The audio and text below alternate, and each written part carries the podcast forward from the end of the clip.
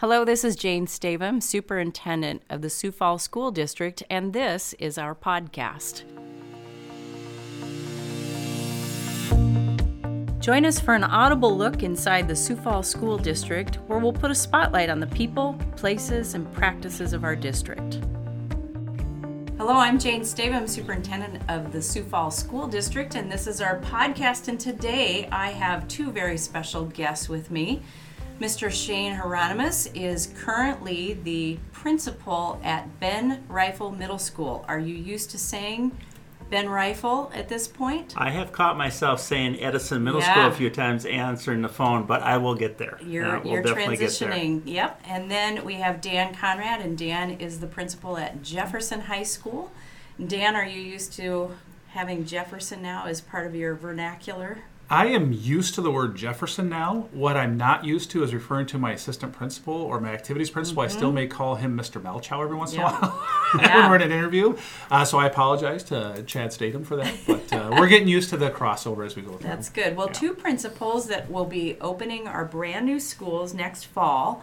And so we thought it would be fun for people to hear a little bit about that process because very few people in their career get to do this, number one. So I, I hope you're enjoying it as it goes really, really fast. But there's a lot that goes into opening a school, not just the physical structures, which are, are coming along nicely, but we want to talk about the people side really of opening a new school and what you do to be ready on day one. So, um, Shane, you spent part of your year at your former middle school, and so now you've just been kind of gearing up um, here mid year. Dan, you've been doing that for the full year as you prepare for a large high school to come online. That's something that's typical, I think, in many districts is that you're released from that other duty to focus on it and i think people think well what do you do all day? You know you don't have kids you don't have a staff you're sitting around with your feet up on a desk somewhere. I i think i know where you're both housed right now but i don't know if i could find you if i had to. Uh, where where's your temporary quarters right now? Uh, so currently for Jefferson High School, uh, our staff's being housed out of New Tech High School, knowing that uh, New Tech and project-based learning was going to be a part of Jefferson. Uh, one of the goals was saying, I need to get to know the students, need to get to know the staff and the programming. Yeah. And so a request was made to be lodged out there. So right now with staff, we have, uh, there are five of us right now that are officially Jefferson High School with our lead clerical, activities principal, uh, lead counselor, and also a registrar. Uh, Right now, our as we're registering kids and getting ready for the fall, and, Yeah. and that's our primary piece. Uh, you had mentioned a little bit about opening and, and what do we do when, when I took duties officially in July? What's some of the first things you do? For the first time in about 11 years, you, you take a breath. Uh, from being a principal or, or an assistant principal at a high school, you get to breathe a little bit. And then the next day, you go, uh, shouldn't I be doing something? yeah And then you start thinking about all those things that come with history, tradition, and culture, and staff, and buy-in, and you say, "How am I going to replicate that?" Mm-hmm. And then, and then on day three, you take another deep breath and say, "Okay, I'm familiar with Sioux Falls. Been here my whole life. Uh, went through a transition when Roosevelt opened as a student. I was a senior that year and got to see a little bit of that, and and step back and realize that." Uh, we're blessed in Sioux Falls that everybody in Sioux Falls loves their schools. And it didn't matter if you were a warrior, a patriot, uh, a rough rider, or soon to be a cavalier, the community loves their school. Yeah. And with that, I knew it was going to be an emotional attachment piece. So, three things I tried to break it down to is how am I going to ease the anxiety of a transition? How are we going to generate excitement for a transition?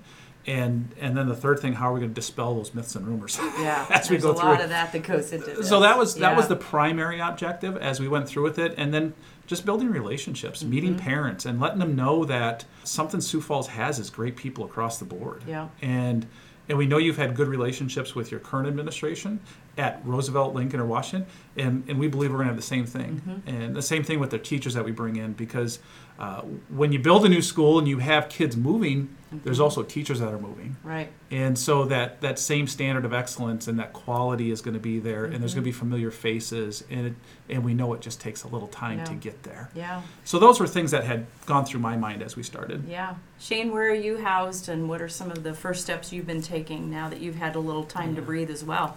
Yeah, we're being housed right now uh, out of Axtell Park Middle School, and we're a full time staff of two. Uh, myself and Jennifer Taylor is the lead clerical. So uh, she and I are working out of a classroom together, and uh, we we mentioned the other day that we miss the hustle and bustle of, of a building and of staff and of kids, and so it was what radio station can we both agree to to maybe have playing in the background because it was just too quiet. The art of compromise. Yeah, so we were able to compromise on. Uh, we won't do a, a shameless plug, but Keloland uh, radio is on in the background just to kind of break some of the silence. Uh, but it's been great. Uh, Jen Heath has been wonderful and was very gracious on allowing us to come into Axtell Park and be housed out of there. So, and her staff has been wonderful and be- very welcoming uh, uh, with us to get us in there and make us feel like home. Yeah, so that's good. been great. So, but we're super excited about getting out to Ben Reifel and doing that piece. Uh, what we initially started with is obviously started with hiring our uh, um, team leaders and created this central leadership team, if you will. So we started with our team leaders and our counselors, and that really is kind of our middle school central leadership team, as well as an assistant principal with Becky Van Dronglen, and she's currently an intern, uh, admin intern out at McGovern. So we wanted those central figures, if you will, on building a culture and what kind of climate did we want to create for Ben Reifel. Yeah. And yet bringing some of Ben Reifel's values and principles and beliefs into the building and how do we get those to come alive. And so we've spent uh, the last couple of months just really honing in on what do we value and what do we want kids to value and what values do we want them to have when they leave us t- from Ben Reifel and go over to Washington. Um, and so we really sat down and spent a lot of time on that. Uh, and we're really strategic on the values that we picked. And so we kind of centered our beliefs around the Circle of Courage, which comes from Aug- Augustana. Um, I'm an Augie grad, and uh, so that kind of stuck with me, and those values and those principles stuck with me. So our values and principles from Ben Reifel will be unity, integrity, excellence, and empathy. And we really kind of centered around that circle and, and what we wanted kids to be able to value and, and take from them. And so we'll teach those values and really work on those values and hone in on those Yeah. uh, so we have kids that are excited about it as well. Uh, unlike Dan, I, I haven't gotten a chance to get people super excited about Ben Reifel. Uh, I've been trying to be courteous and conscientious of that these kids are still in middle school and they're still in their middle school setting at, at a Whittier and at a Patrick Henry. And so I want them to have that excitement of where they are currently, but we'll start to ramp that up here at the end of the month here Yeah. and the first part of March where uh, we have planned visits for Whittier and planned visits for Patrick Henry students that are going to come over to Ben Reifel and we'll talk about uh, our beliefs and our values and get them excited about being bison and what that looks like for them and what it's going to feel like for them. So uh, we'll start doing that here at the end of the month and into March.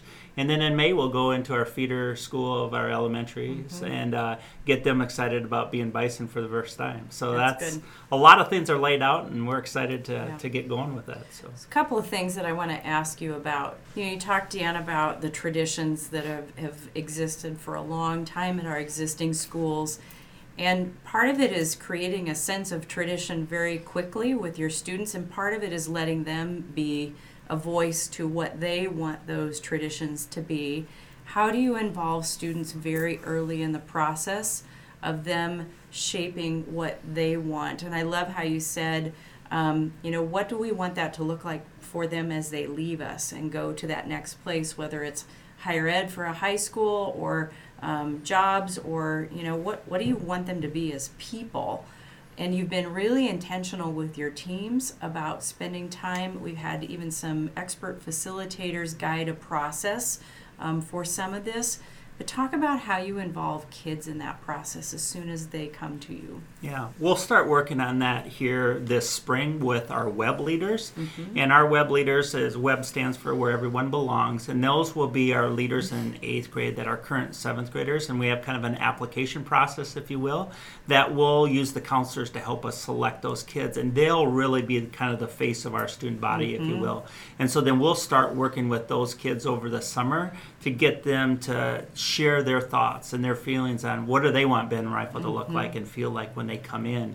And then we'll try to marry those values together that we've kind of created as a central leadership team for our building and our community, and then bring those kids' ideas into it. So that's Yeah. kind of the, the first start, I guess, that we'll start with is Yeah. those web leaders. How does that look at high school, Dan? Uh, at the high school, we we wanted to engage kids right away. So part of what we did in September is once kids were back to school, uh, myself and our activities principal went out to George McGovern and we met with every eighth grader in their pro time and we wanted to share some pictures of what Jefferson was looking like and also some of that vision. What is, what are what are things that we uh, value as we come together? And we centered around uh, all means all, from those who have the most to those who have the least. Um, people matter most. We're building an immaculate facility, but it's not worth a dime unless you have uh, students and staff in the community who's a part of that.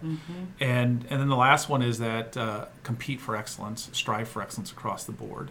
Um, we believe when you compete, you're always looking internal first to say what can I be better at. Uh, then you have the work ethic and initiative to act on it, and you always believe you can make a difference. It's that eternal optimism. So that's the message we started laying out, and then we've taken feedback from the groups. So we've been to George McGovern, we've been to Memorial. Uh, we're working to get into Roosevelt to talk with our upperclassmen, and then also at New Tech High, we've Yeah. shared that same information. So our plan moving forward, as we get into the spring months, is activating a group from Roosevelt that are a part of a student council uh, group that'll be a part of it. And right now they're working to merge with New Tech High upperclassmen student councils to come together. And then also getting the input and feedback from our soon to be ninth grade class that's coming in. great. So those are pieces that'll happen as we head in through March, April, and May.